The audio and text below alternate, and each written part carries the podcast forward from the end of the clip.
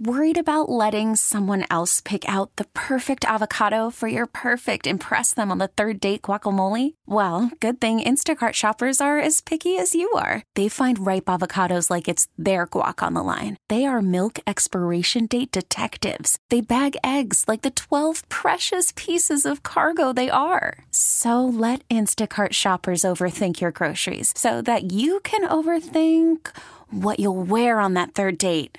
Download the Instacart app to get free delivery on your first three orders while supplies last. Minimum $10 per order, additional term supply. This episode is brought to you by Progressive Insurance. Whether you love true crime or comedy, celebrity interviews or news, you call the shots on what's in your podcast queue. And guess what? Now you can call them on your auto insurance too with the Name Your Price tool from Progressive. It works just the way it sounds. You tell Progressive how much you want to pay for car insurance, and they'll show you coverage options that fit your budget. Get your quote today at progressive.com to join the over 28 million drivers who trust Progressive. Progressive Casualty Insurance Company and Affiliates. Price and coverage match limited by state law. Call from mom. Answer it. Call silenced. Instacart knows nothing gets between you and the game. That's why they make ordering from your couch easy. Stock up today and get all your groceries for the week delivered in as fast as 30 minutes without missing a minute of the game. You have 47 new voicemails. Download the app to get free delivery on your first three orders while supplies last. Minimum $10 per order. Additional terms apply. Your home for Chiefs football in Kansas City is 610 Sports Radio and the Audacy app.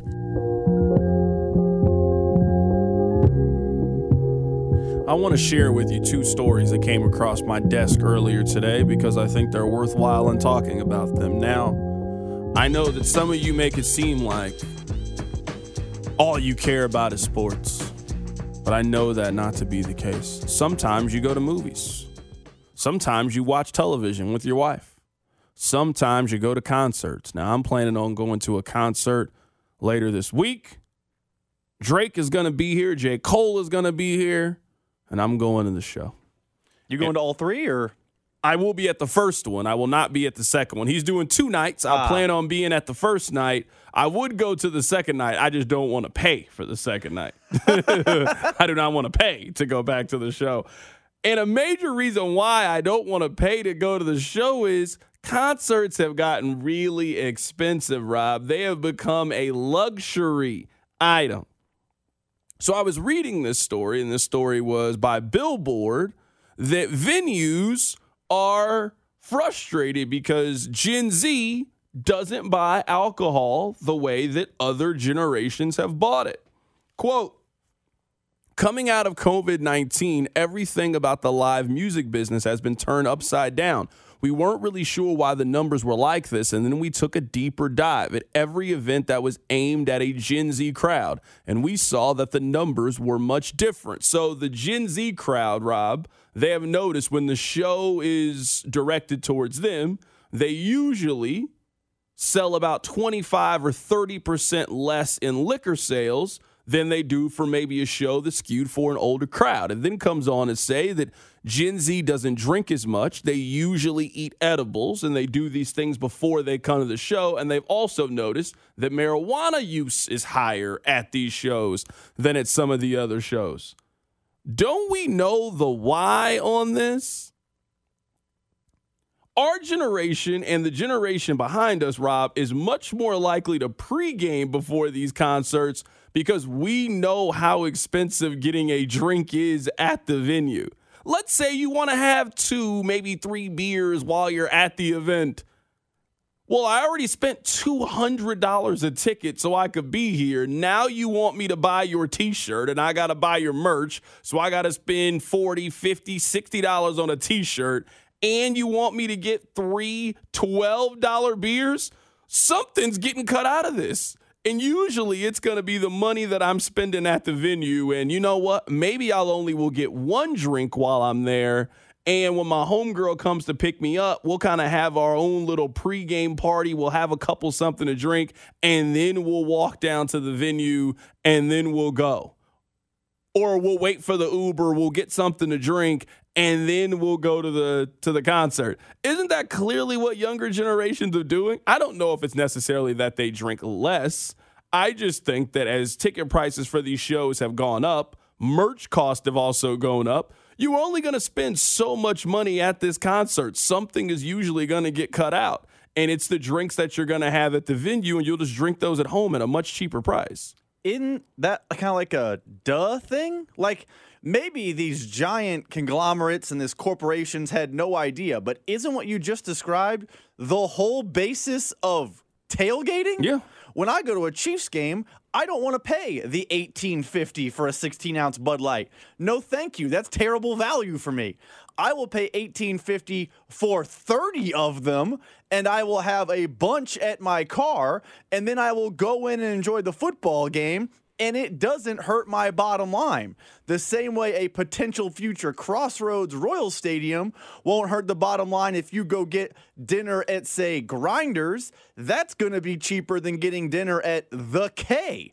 This just seemed like an obvious thing to me. I can't believe corporations took this long to catch on. Yeah, no, I was uh, I was reading this story. It was a very intriguing story, kind of what their conclusions were and why they thought this and yeah, I, I really think it is that, you know, going to a concert has gotten relatively expensive, I would say, for the most part. And not just for, you know, it's always been a little bit of a premium for the good seats. I mean, now just to even get in the venue for the seats that used to be 75 to $100, those seats are now $200 to be able to go to some of these concerts.